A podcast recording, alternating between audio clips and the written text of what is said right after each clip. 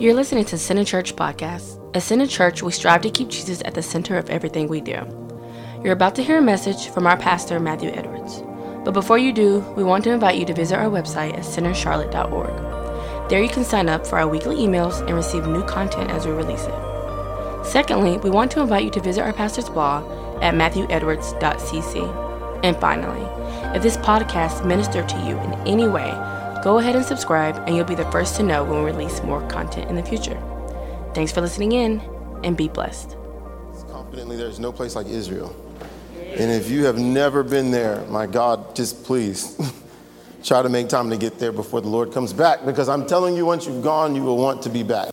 Um, I was joking with um, Minister Earl Dean, everyone. Uh, he smiles. No, no, I was I was joking with him. I said, you know, it's funny. I came here um, expecting something. And I think everyone goes expecting something different. It's like, you know, you come to church on Sunday, everyone comes for a different reason.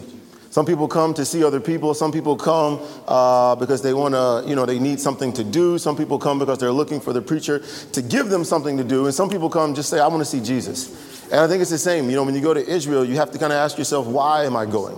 I think if you know the why, it makes a little more sense. And so, um, about our third or fourth day, I think there were a few of the people in our group that were kind of uh, tearing up. And I had this moment, I think I was telling my wife on the phone, I was like, you know, I haven't had that experience just yet. And I think because I came with a different mindset, I came, I said, I want to learn as much as I can. And, um, but I will say, whatever your reason for going is, whatever your why is, you have to go. My God, you have to go. It just, you know, you just can't I can tell you as much as I can about it. The group will tell you about it next week, um, but you just have to be there. You know, when you go and you find out, when you walk around the Sea of Galilee and you realize Jesus did two things here, he did three things here, and you read your Bible and it just says he went by the, he went by the sea. And says he went over here and he did this. And then when you're in Israel, you realize, no, he did the same thing here that he did here, and just, you know, mind blown. But today is not about Israel.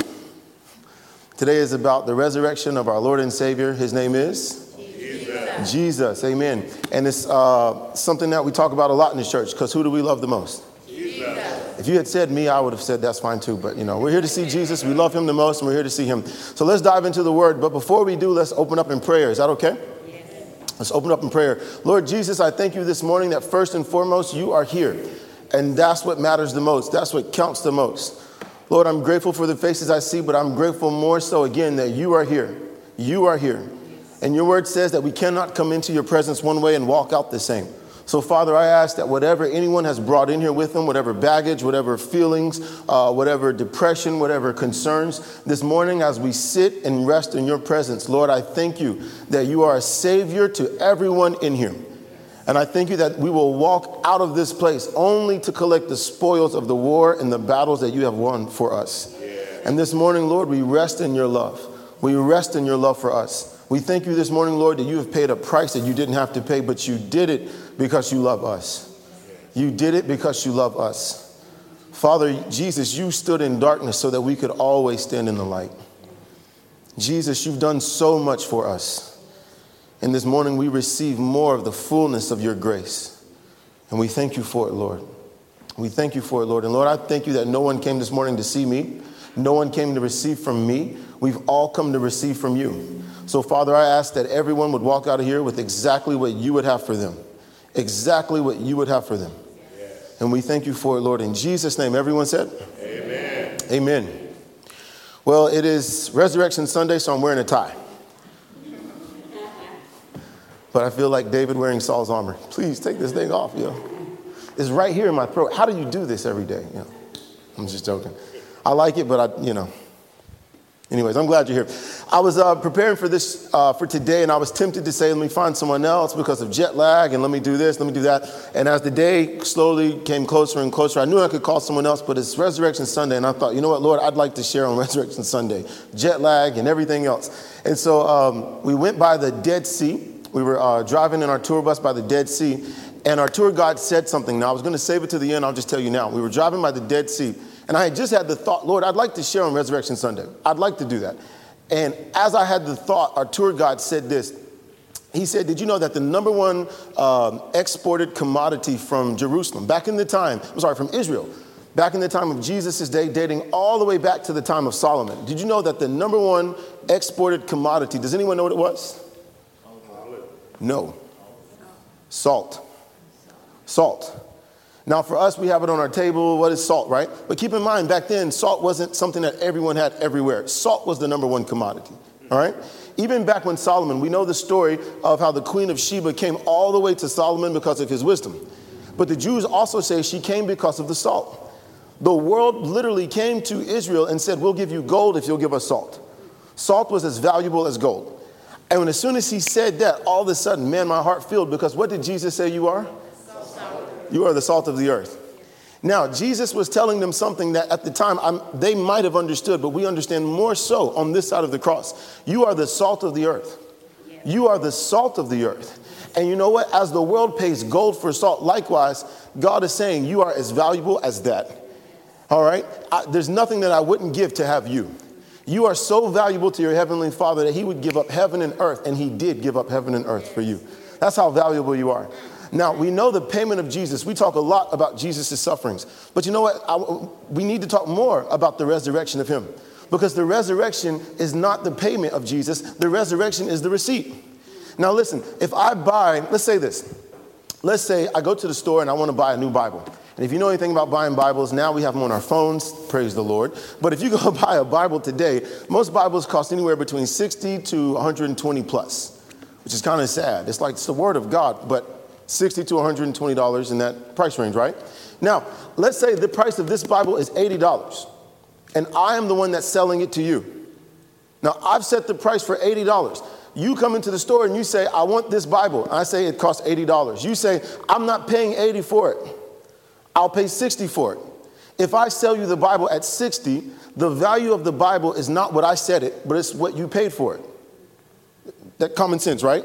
The value of the Bible is not what I set because I'm selling it, it's what you paid for it. Now, listen, when God came to buy you, the Bible says Himself. He offered himself. Himself shows up several times in the New Testament because it's not an angel. He didn't send an angel. God could have put an angel at the cross for you. God could have sent anyone to the cross for you, but instead, He gave His own Son for you. Himself stood at the cross for us. Himself hung at the cross for all of us. So, what is He saying? The price for you was me. You are as valuable to me as my son. God put on flesh and blood and gave his life for all of us.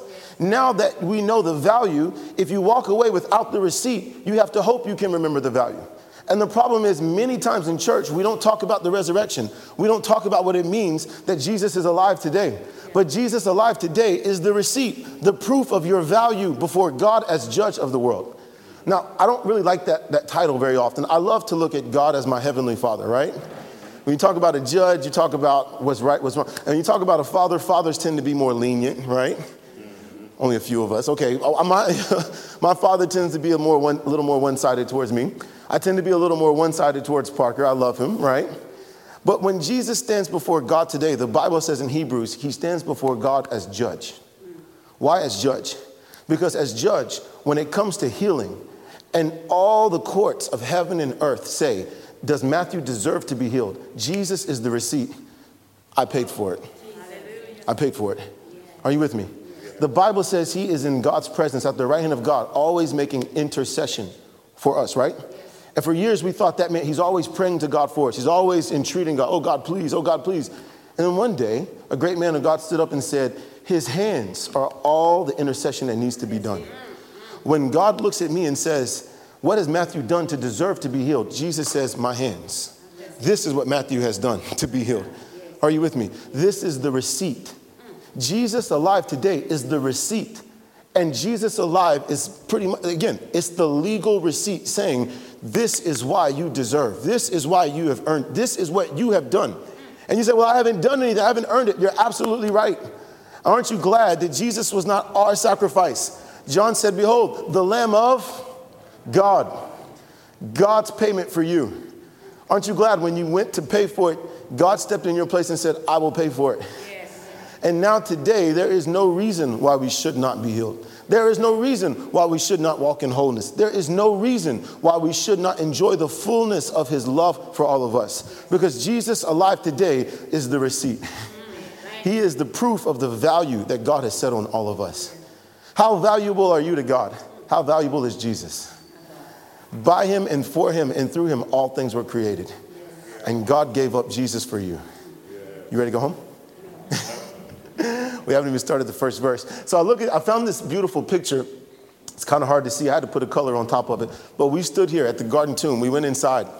And you know, everyone says, Well, how do you know that was there? How do you know this was here? But when you go, you see all the things. Again, uh, you know, some on our group were more discerning. Me, I was just more educational. Look at this, look at that, you know, looking at all the pieces and all the things. And we'll show more pictures later. But the garden tomb, man, it was beautiful. Yes. And you walk in, and the Bible says they rolled a stone in front of the, the entrance, right? You can't see it from this picture, but right there where the step is, there's a little, uh, little pathway made out of stone that's all connected to the, to the grave itself. A little bit of an opening with a lip that sticks out. My explanation is horrible. The point is, it's just big enough to roll a stone backwards and forwards across. So you could have covered the cave. Oh man, it was beautiful. Oh, it was awesome. So, anyways, Resurrection Sunday, he is no longer there. He's alive. We went to see an empty tomb. And they made sure it was empty. I'm just joking. We went to see an empty tomb, and because he's not there anymore. So if you have your Bible, let's open up to Romans chapter 4. Romans chapter 4. If the cross is the exchange, the resurrection is the value. Amen. Resur- I'm sorry, not resurrection. Romans chapter 4. And I will tell you, please bear with me. Give me one moment. I'm going to fix the screen. Please bear with me. I woke up this morning. I'm not really dealing with jet lag, but for some reason I thought, let me eat some espresso beans to help me wake up. And now I'm like, I'm shaking. so I didn't need them. I don't know why I did it, but they were really good. Romans chapter 4, verse 23. Now, the Apostle Paul says, Now it was not written for his sake alone that it was imputed to him. Let me give you the context real quick. In Romans 4, Paul is talking about Abraham. And he says, Abraham believed God in spite of everything he saw. Abraham did not waver in his faith in spite of everything he saw. God told Abraham, I will give you a son through Sarah, your wife. And Abraham said, God, I'm already 90 years old. My wife is, she's 80 plus. Just give it to my, my, my, my servant. Eliezer. And the Lord said, No, I want you to be the one. I promise you, you will have a son. And the Bible says in Romans that Abraham did not waver through unbelief, but he stood firm in his faith, believing that he who promised was able to do it and that he would do it. Now, when you read the story of Abraham, it does not look that beautiful. Abraham ends up sleeping with Hagar, his, his servant, his wife's handmaiden, and out of that comes Ishmael. And you look at Abraham's life, his whole life is, is, is, marred with Abraham not really believing God. But when you read about him in the New Testament, God's estimation of Abraham is that Abraham did not waver through unbelief. Now, why can God say that and be righteous and just and be true? Because on this side of the cross, all Abraham's failures were put on Jesus. Likewise, all our failures were put on Jesus at the cross. Now, when God looks at you, God, when God looks at me, he says, Matthew did not waver through unbelief, but stood firm in his faith, believing me for everything. Aren't you glad? He says the same thing about you because Jesus is your Savior. All your sin has been put on Him. So when you get to heaven, there'll be no record of, well, Matthew said this, Matthew said that. No, when the books are open, He will say, Matthew, like Abraham, did not waver through unbelief, but stood firm in faith, believing God. Aren't you excited? so we see Abraham did not waver through faith in the new, and that's God's estimation of him. But when it comes to the end of this part of the story, he says, It was not written for Abraham's sake that he was made righteous it was not just written for his sake, but for our sake, so that we can learn from that. Are you still with me? So the very next verse, verse 24 says, But it was also for us. It shall be imputed to us who believe in him, who raised up Jesus our Lord from the dead, who was delivered up because of our offenses and was raised up because of our Oh, come on, can we do one more time? He was delivered up because of our offenses and raised up because of our Jesus was raised so that all the world, all the spiritual powers that be, all the universe would declare they have been justified. They have been made righteous. Jesus, if he died and was never raised, listen, the payment was made. But Satan could come and tell you, you haven't done enough. Because if Jesus is still dead, then you haven't done enough. You need to do more. Are you with me? If Jesus is still in the grave, you need to do more. But the fact that he was raised is justification. It has been paid. Yes, That's why in this church we dare to believe God for more. Well, well, you know, this happens at no, no, this doesn't happen to me at this age. He has been raised for my justification. Are you with me? If Abraham could be over 120 and the Bible says his natural force had not left him, my God, what about the rest of us?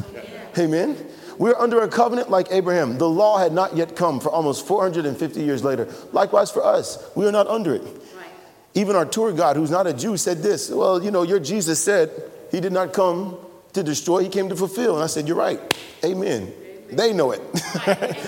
he didn't come to destroy, he fulfilled. He didn't come to destroy the payment, he came to pay it.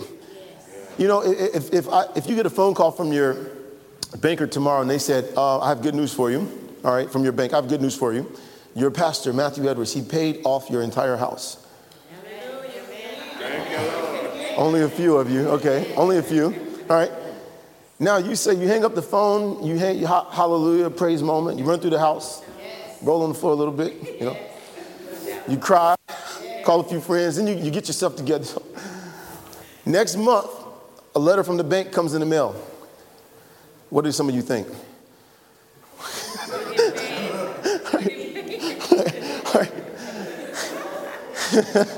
that was a cruel trick. now, now, you, now, you're probably going to open it to find out, but your first thought is sad because that's what you think of me. You just told on yourself. That's what you think of me, all right? Now, listen, if I pay it off and you get upset and you say, well, I better pay it, whose fault is it? It's yours. Now, if you don't open the letter, but you keep paying it every single month, who's the dummy? not you. I'm sorry, not the bank, and definitely not me. It's been paid. So stop trying to pay for what's already been paid for, right?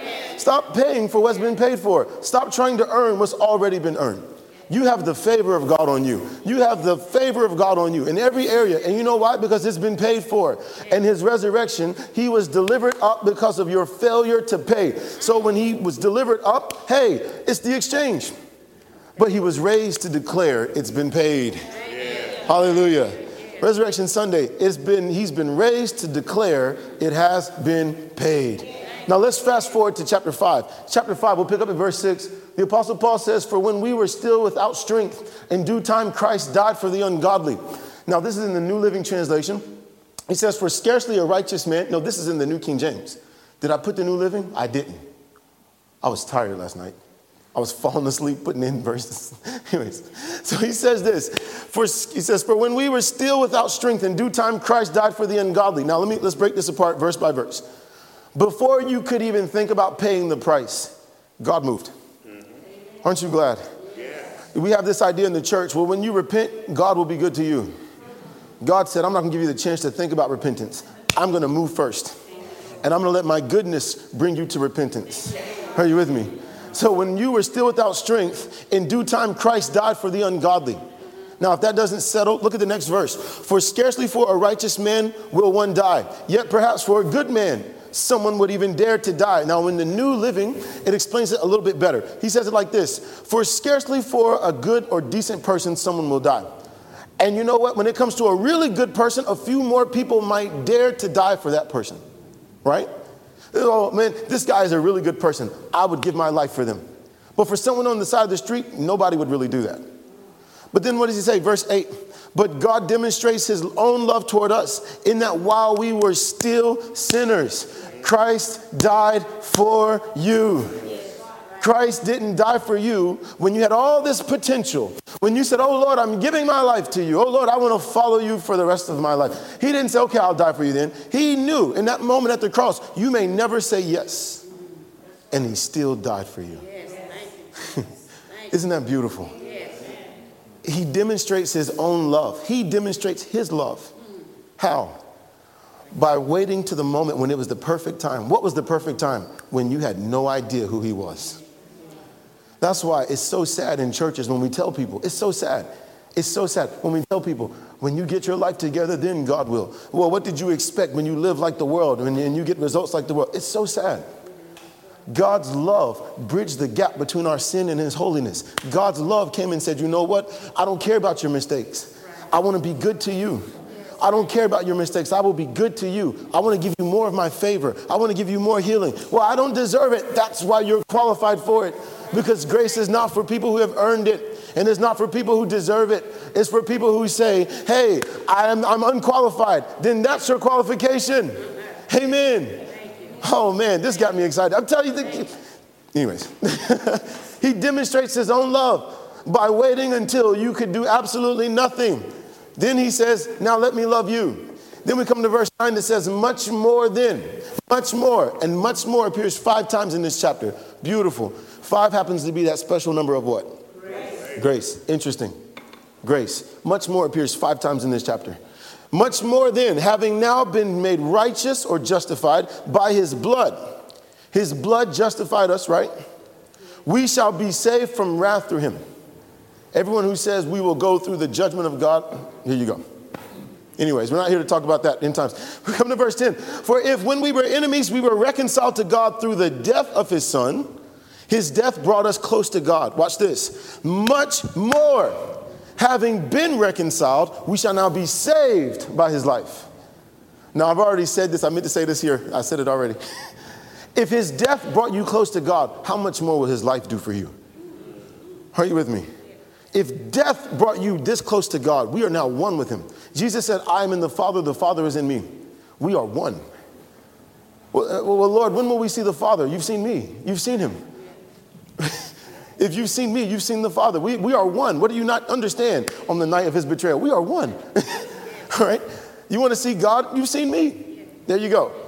And Jesus, by his death, the moment you say, You're my Lord and Savior, and we'll give that moment at the end, You're my Lord and Savior, you can say it now from your heart.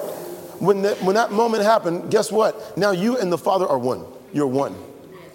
Now, what does he mean? Now, if his death did that much, how much more will his life do?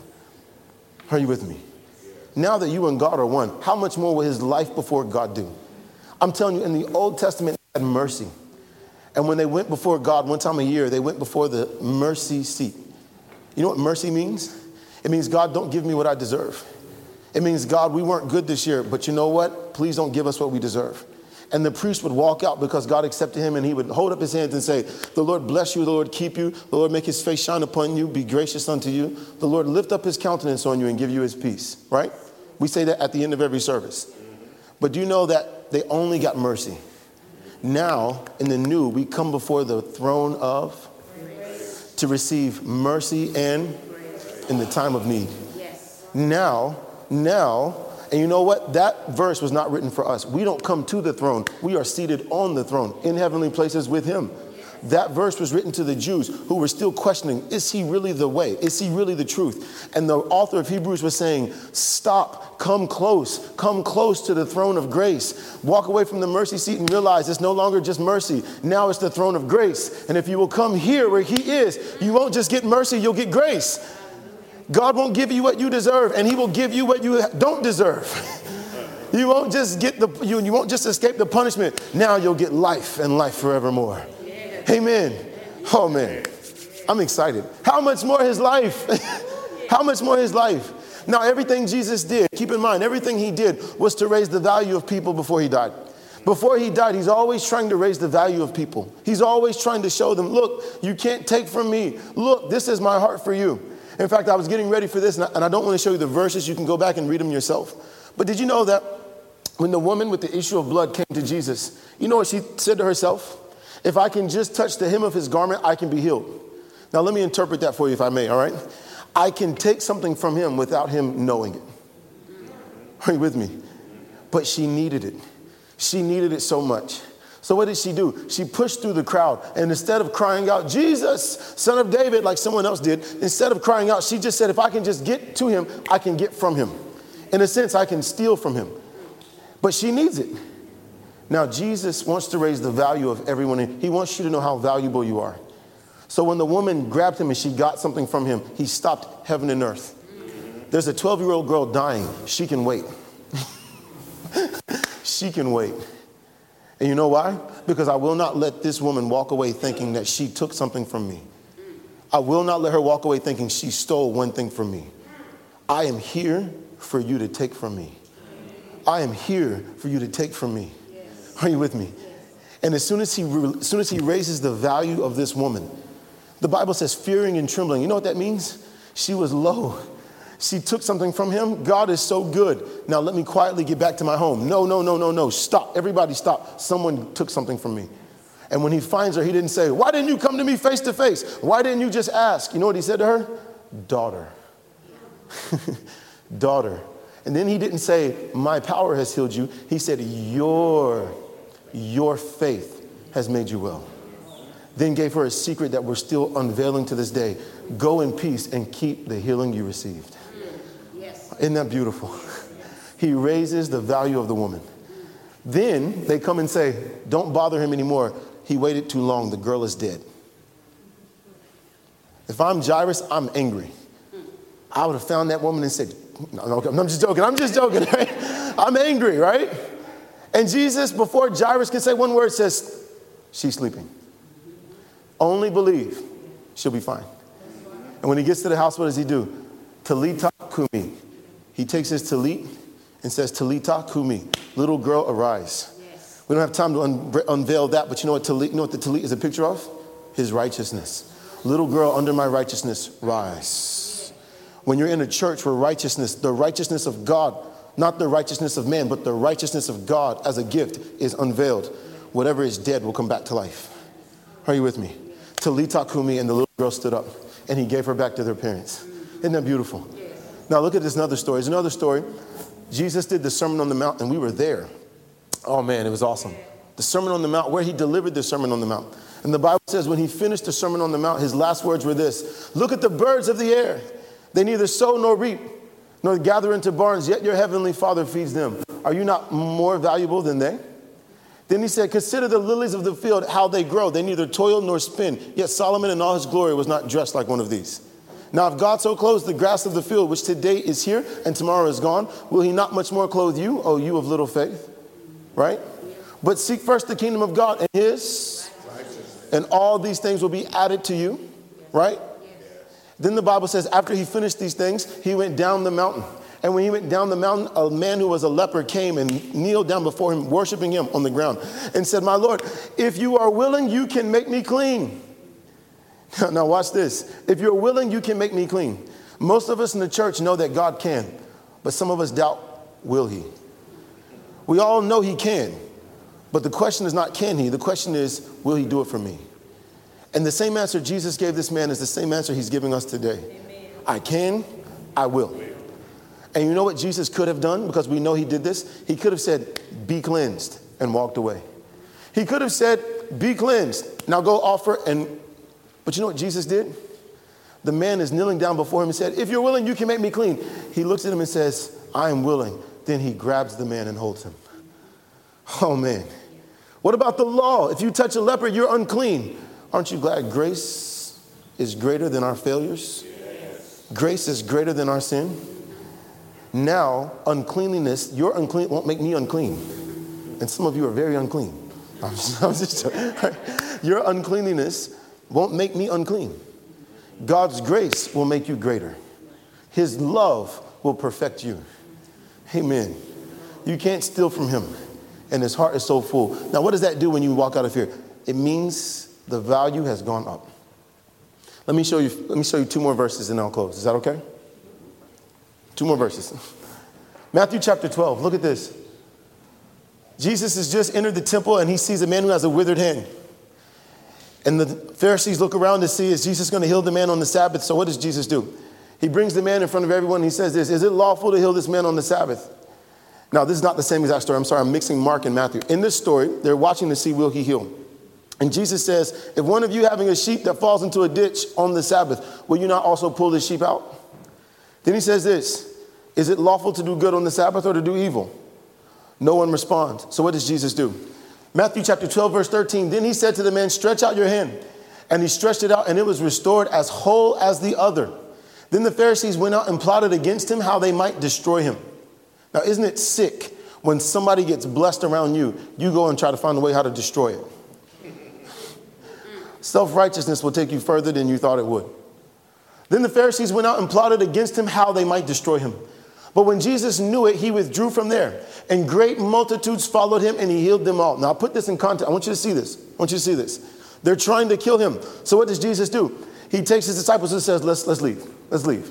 We've healed this man, let's leave. But the crowds are saying, wait a second, he can heal. Let's follow Jesus. So when they follow him, he heals everyone in the crowd. That's why it drives me crazy. People say, well, God heals some, but he doesn't heal everybody. Jesus healed everyone in the crowd. Well, I knew someone who didn't get healed. I can't answer for everybody, but I can't answer for me. I'm staying until I get healed. Jesus, heal me. I will not waver in my belief. What if you die believing? Then I will die believing, but I will not waver in my belief. Jesus did, he never one time healed one and didn't heal another. He all, if you came to him, he healed you. And the only times many people did not get healed is when he went back home.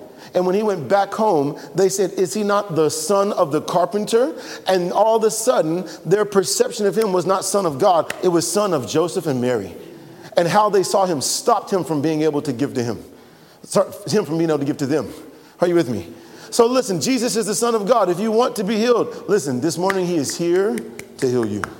You won't be able to steal from him, and his heart is always yes to you. Amen? So watch this. It says, when Jesus knew it, he withdrew and he healed them all. Now, the very next verse, verse 16 says, Yet he warned the people who he's just healed, he warned them not to make him known, that it might be fulfilled which was spoken by Isaiah the prophet, saying, Now I'm going to transition to Isaiah 42. Okay? I'm going to show you Isaiah 42 in the New Living. You can read it if you're following in your Bible, you can read it. It's a, it's a quote, direct quote from Isaiah 42. But Jesus told them, Listen, I don't want you to say anything about what just happened here. And the reason why is this to fulfill Isaiah 42. Isaiah 42, verse 1 to verse 4 in the New Living says like this, all right? Look at my servant. God is speaking. Look at my servant whom I strengthened. Who is the servant? Jesus. Jesus. Look at my servant whom I strengthened. He is my chosen one who pleases me. I have put my spirit upon him. He will bring justice to the nations. Now, when we see justice, we always mean, yeah, everyone who's being mean to me, God, justice. But when we're, when we're mean to people, we don't want justice anymore. right? Right? You know what justice means? And, and I'm going to challenge you go home and study this for yourself. We don't have time for this. go home and study this. Every time justice is brought from the old into, G- into the life of Jesus, it always means this I'll bring grace to you. Go back and study for yourself. I, don't take my word as the word of God. Go back and study it for yourself. So it says this I will bring justice to the nations. He will not shout or raise his voice in public.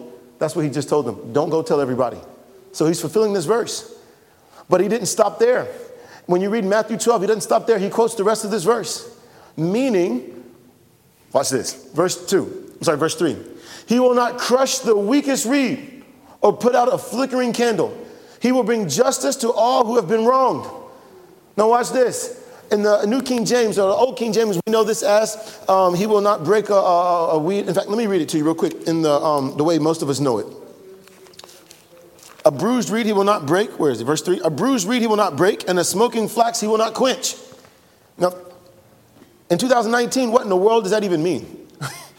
a bruised reed he will not break, a smoking flax he will not quench. Did you know that back then, when they wanted to sweep the house or whenever they wanted to do something, they would use reeds because they were thick? But like most things, if you use it too much, all of a sudden the reed gets weak and then it breaks. So before it breaks and you really get disappointed, you break it early and you go throw it on the fire. It's only good to be burnt.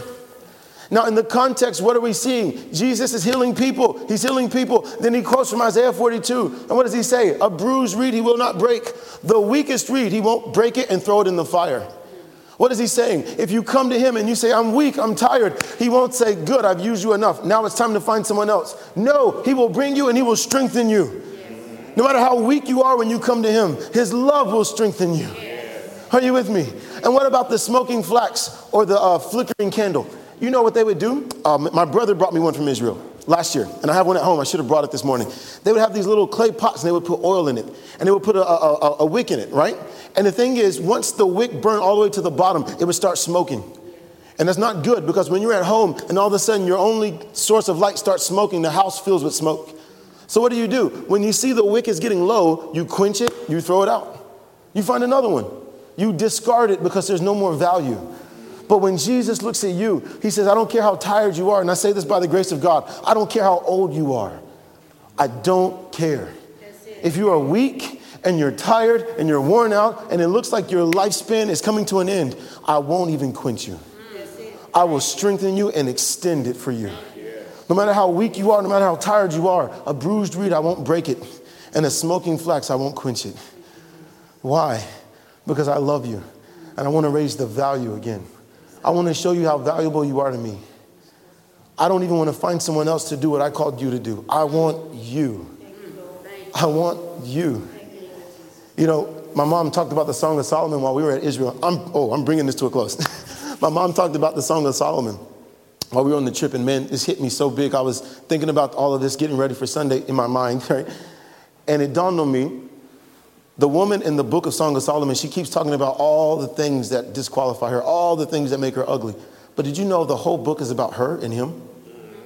It's about one man and one woman. And the whole time the woman is like, I'm not beautiful, I'm not this, I'm not that. But he never said, You're right. he never said, You're right. Because he doesn't want anyone else, he wants her. And it's a picture of Jesus and you. He doesn't want anyone else. Yes, He loves us all the same, but put the magnifying glass on you. He wants you. And He won't give your call to anybody else. He won't give your purpose to anybody else. He wants you. You say, Well, Jesus, I'm tired. Then come to me if you're tired, and I will give you strength. Well, Jesus, if I, if I come to you, I can't deal with my child. I can't deal with my job. I can't deal with all these things. Give me all your burdens because I care for you. Yes. Give me all your cares because I want to care in your place for you. Are you with me? He's here to tell you, I want you. Mm. Oh, man. Now, let me close with this. Oh, man, show you the last verse and then I'll close with this. Isaiah 42, the last verse says this He will not falter or lose heart until justice prevails throughout the earth. Even distant lands beyond the sea will wait for his instruction. That's you and me. That's you and me. We will wait to hear his voice. Now, let me close with this. In Matthew chapter 5, like I said earlier, and I, I said it too soon. I'm so excited. Matthew chapter 5, Jesus says this You are the salt of the earth, right? But if the salt loses its flavor, how shall it be seasoned? It's then good for nothing but to be thrown out and trampled underfoot by men. And we talk about this a lot in our church. The Apostle Paul later on says this Let your conversation be full of grace, seasoned with. So, salt is a picture of the grace of God. It's a picture of grace. And when you are not gracious, God can't use you. Thank you for that thunderous amen. when you're not forgiving, all right, you're just like people in the world. Jesus said, if you only love those who love you, what makes you any different from people who don't have God? You're no different. All right, if you're rude to the waitress because she's rude to you, you're no different from anyone else in the restaurant. People without God are rude to people who are rude to them. Be better than people in the world because God has been better to you. And everyone said, Amen. Amen. So you are the salt of the earth. And Jesus says this, and I want to draw your attention. Jesus says this if salt loses its flavor, how shall it be seasoned?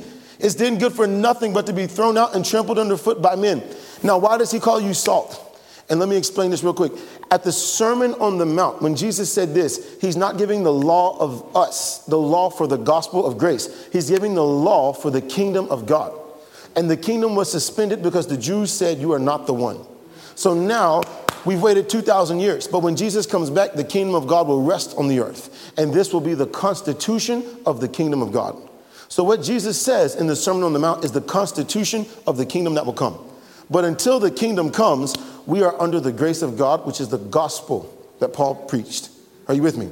Now, I hope I'm not confusing you. The reason why I say all that is to say this. When it comes to salt, Jesus says, if salt loses its flavor, I can't use it.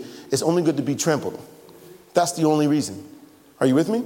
But notice he calls you salt, not anything else. You know what happens when you put sugar in water? What does the sugar do? It dissolves. When you put salt in water, what does it do? It stays the same. It can lose saltiness, but it stays the same. Are you with me? Jesus is giving us a little hint for the new covenant. All right, he's giving you a little hint. If you lose your saltiness, know, know this you'll never lose who you are. Even when you aren't gracious, you'll never lose who you are. Now, we, again, we were driving by the Dead Sea, and this came to me, and I, man, it's everywhere we went. The Lord was just, I was seeing stuff after this, after this, and I'll close with this. We drove by the Dead Sea, and when we drove by the Dead Sea, he said the number one export back in Solomon's day was salt. People would pay gold for salt, and Jesus calls you salt. And when I saw that, I remember years ago, I saw a video of these two men who decided they wanted to go find all these places in the Bible. So they, one of the places they wanted to find was where they crossed the Red Sea and they found it. And they show you how it would have happened. It was beautiful. But then they came across Sodom and Gomorrah. Let's find Sodom and Gomorrah. So they go just on what the Bible says, and they found Sodom and Gomorrah by accident. But when they find it, there's these massive, tall pillars that look like they're just rock formations. But when you get close and you pierce it, what you can see is that over time they've been weathered, but it's actually these uh, white stones, almost like salt. When they tasted it, it was very, very salty. But almost everything at the Dead Sea is, right? So, anyways, they pulled it out and they said, let's do a test. They had a lighter, they lit one of the white stones on fire and it burned blue. Interesting. It burned blue, which is what? There you go, salt. And all of a sudden, they realized they were standing in a massive place where there was salt, and they found this could have been Sodom and Gomorrah, which is very close to the Dead Sea. Now, it's really interesting. I asked our guide about this, but, anyways, it's really interesting because there's a big, widely believed or widely accepted belief that Sodom and Gomorrah were on opposite sides of the Dead Sea and it became the reason why the Dead Sea became dead. All right? God doesn't make dead things. But what happened at Sodom and Gomorrah? Fire and brimstone fell. And when judgment fell on Sodom and Gomorrah, the salt ran in and became the Dead Sea. Now, nothing can live there. Now, watch this. Out of judgment, out of judgment came salt, which became the number one most exported commodity in Israel, which made Israel wealthy. Now, watch this. Out of the judgment that fell on Jesus came you and me. are you with me? And now we are the salt of the earth. Judgment had to come. It had to come. And it fell on them. But out of the judgment, God said, From that judgment, I'll give you the thing that will be as, as the equivalent of gold. I'll make you wealthy. And what happened to Jesus at the cross, listen, I say this graciously, made God wealthy. God looks at you as if you are a beautiful stone. Mm, and the high priest, he says, You are a stone on my chest, and your stone is different from everyone else. But when you are missing, this is missing. You make him beautiful. He adorns himself with you because you are beautiful in his sight. You are gold to the rest of the world. You are precious stone in his eyes. You are the salt of the earth. And you know what? When the world doesn't see your value, move on. Move on. Don't get mad. They, you know, God loves me and these people don't. I want them to see. No, no, no. Just move on. If you're dating someone and they don't see your value, listen to me as the pastor. Listen, move on. right? Move on. I'm serious. You're worth more. You are worth more. And you know what? Don't waste time on someone who's not willing to lay their life, and I say this graciously, lay their life down for you. Not when he laid his life down for you. You are worth more. Don't put up with someone else. Well, I really think they're hot. There's someone else out there, I promise. There's someone else out there. I got to bring this to a close. I love you so much, and you know what? Your heavenly Father loves you more. But this morning, know this Jesus was resurrected to declare you are valuable. You are gold. You are gold in my sight. In the tabernacle, you are wood overlaid with my beauty. You are wood overlaid with gold. And you know what? In the high priest's garments, you are a precious, unique stone. No one can replace you. I'm telling you, Jesus is resurrected this morning to declare you are valuable. And everyone said. Amen. Heavenly Father, we thank you this morning, Lord, for your word. We thank you for your truth. And Father, we thank you that you paid a price again that you did not have to pay because you loved us. So this morning, with every head bowed, every eye closed this morning, Lord, if you would, if, you, if you're here this morning and you said, well, Thanks for listening to Center Church Podcast. We trust that you've been blessed. If you'd like to receive more of our content in the future, you can email us at centercharlotte at gmail.com or just visit our website at centercharlotte.org. Thanks for tuning in, and may God's grace cover you in every area of your life.